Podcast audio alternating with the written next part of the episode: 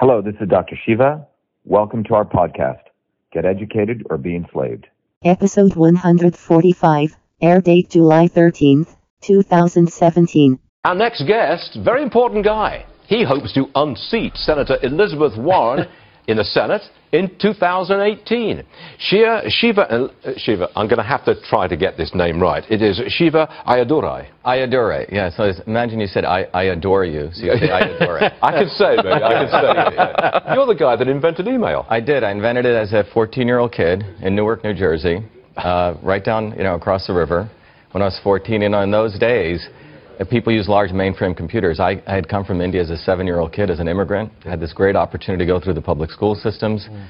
And finished calculus by the ninth grade and went to NYU in a special computer program, You're computer a science kid. program. That's, that's well, I was also I was not just a nerd. I played baseball, soccer, had a uh, oh so, so, you know it, it, was the American experience that I went through, and I was very very fortunate, and I love this country. Okay, well I do too, and I'm yeah. a recent immigrant, uh, citizen that is. Now why have you taken aim at Senator Elizabeth Warren in the state of Massachusetts? I mean, you could stand for the Senate anywhere you like. You, you know, you could do that. Why Massachusetts? Why Elizabeth Warren? Well, Stuart, I've been in Massachusetts since 81, since I was a 17-year-old kid. It's my backyard. And over the, you know, the last many years, you know, I went through the experience of, you know, as an immigrant, education and innovation. You know, I went through the MIT uh, process, got four degrees, started seven different companies. And when I saw Donald Trump win, I felt this was a call for, frankly, a new American revolution. And, and people like scientists and engineers and people actually work for a living should participate in government, which was, I think, the ideal of our founders. So I feel very fortunate to go against Elizabeth Warren. And, you know, if you think about it, Massachusetts is really the center of, uh, in many ways, the belly of the beast where the academic elites exist. Sure. They think they know better. Sure. And where the reality is most of these elites know very little. They haven't had to start businesses, create jobs.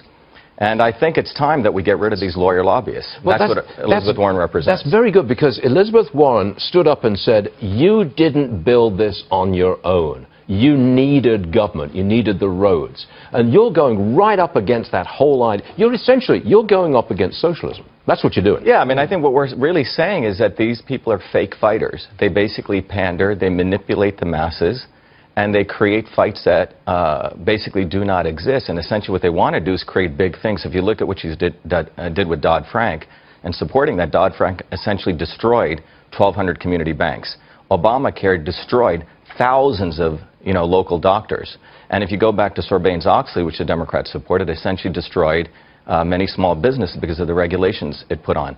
So Elizabeth Warren represents what I call the not-so-obvious establishment. And this is a recurrent in, in history, where you have the establishment, which wants to keep things the way they are. You have people like Donald Trump who are change agents. And then you have the insidious ele element, people like Elizabeth Warren, who speak a good game and they essentially confuse the masses to essentially funnel them back to the policies of the establishment, which is big business and destroy the small guy. You got While go they represent, you know, great PR. You, so they're fighting. You've got, you've got to go through the primary process. I mean, you're not yeah. the Republican candidate yet at this yeah. point. You've got to go through the primaries. Are you self-financed? I'm sure you're a wealthy guy. Well, here's the interesting thing. You know, when I looked at the numbers, uh, I don't understand where a lot of this money goes, and uh, and from from an entrepreneurial uh, level. So we are running our campaign as though it's an entrepreneurial business. You know, the key is the product is the authenticity of the message, what we stand for, and then you have to do the marketing and the selling. I see a lot of the career politicians raise tons of money. Most of it is going to consultants. A lot of it goes into TV, which is good, but there's other mediums now, social media. There's other vehicles where you can go direct. And so we're running this in a very, very different way and running it you know, in a very frugal, tight budget. Yeah, you are, because yeah. that, that's a very different approach. I mean, we've had social media as a factor in elections for say, the last four or five years, but it's coming on so strong, you know how to use it. That gives you a leg up, I suspect. Definitely, definitely. You know, the technology, one of the companies I built was called EchoMail, where we actually created technology for analyzing email for the White House, believe it or not, back when Clinton was around. We grew that to a company to actually support digital media. In fact, the Bush campaign used us back in 2000. So I know digital media well, and there's very cool things you could do with integrating digital media with offline what people call transmedia. So when you integrate offline and online, you get a much better lift. And there's some very powerful ways to use media that I think technologists and media people know that you don't just have to throw a ton of money at a lot of this stuff. It's What's- sort of dumb money. What, what's the timetable here? Because we'd like to follow your progress. Yeah, so, so if you think about it, uh, April is when the state convention is That's where... April of next year. April of next year. Republican State Convention. Rep- Re- Yep. Republican State Convention where they actually uh, select the nominee. And then uh, September is the actual Republican uh, primary. And then November, literally two months later, is a general election. But I'm looking forward to going against Warren. You know, I know how these uh, elites work. I know I can defeat her. You know, it's the same process that uh, people like Elizabeth Warren have done for a long time, essentially, to confuse people. Now, in Massachusetts, 46% of Democrats have said that Elizabeth Warren should not run. So there's a significant opportunity here. So for me, defeating Elizabeth Warren in Massachusetts is driving a, a bigger blow at these institutions of power right at the belly of the beast. You know, to support, I think, you know, I think, uh, I, I love Donald Trump. I think he's doing a great job. He's my hero.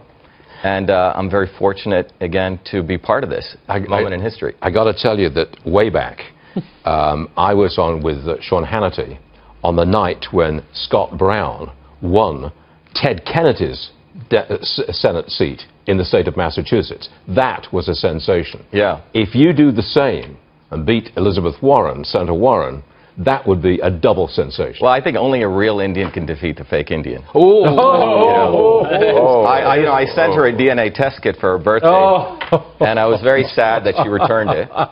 And I tweeted it out, and it went viral all over the internet. Because, see, the issue of real Indian and fake Indian, there's a truth there, because here's a woman who actually checked off the box Yeah, saying Native that she was a American. Native American. Yep. I mean, this uh, foretells a person who's uh, basically a self-serving elitist, is willing to cut in line as she needs, is willing to promote policies, for example, illegal immigration, so others can cut in line. I came in as a legal immigrant. You know, my dad came first. We had to wait about a year. So there's essentially disrespect for the law and disrespect for the country.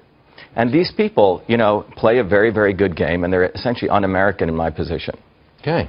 I'd love to see you debate her. I, I would love to see me And go debate her too. It's going to be a lot of fun. Have you asked her? You're having too much fun. I Uh, well, tell. you know, are. uh, you know, the, you know, uh, I actually sent her a request and I never got a call back. You know, the reality is in Massachusetts, there's three interesting trends right now. There are the never Trumpers, the Trump loyalists, and another emerging group called the fake Trumpers.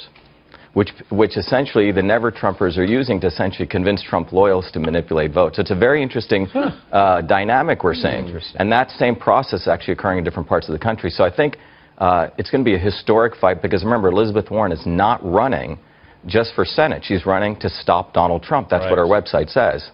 So this, uh, so I think I think it's going to be a historic campaign. I think it's going to reveal a lot of very very important contradictions that are important for the American public to hear. Shiva Ayyadurai.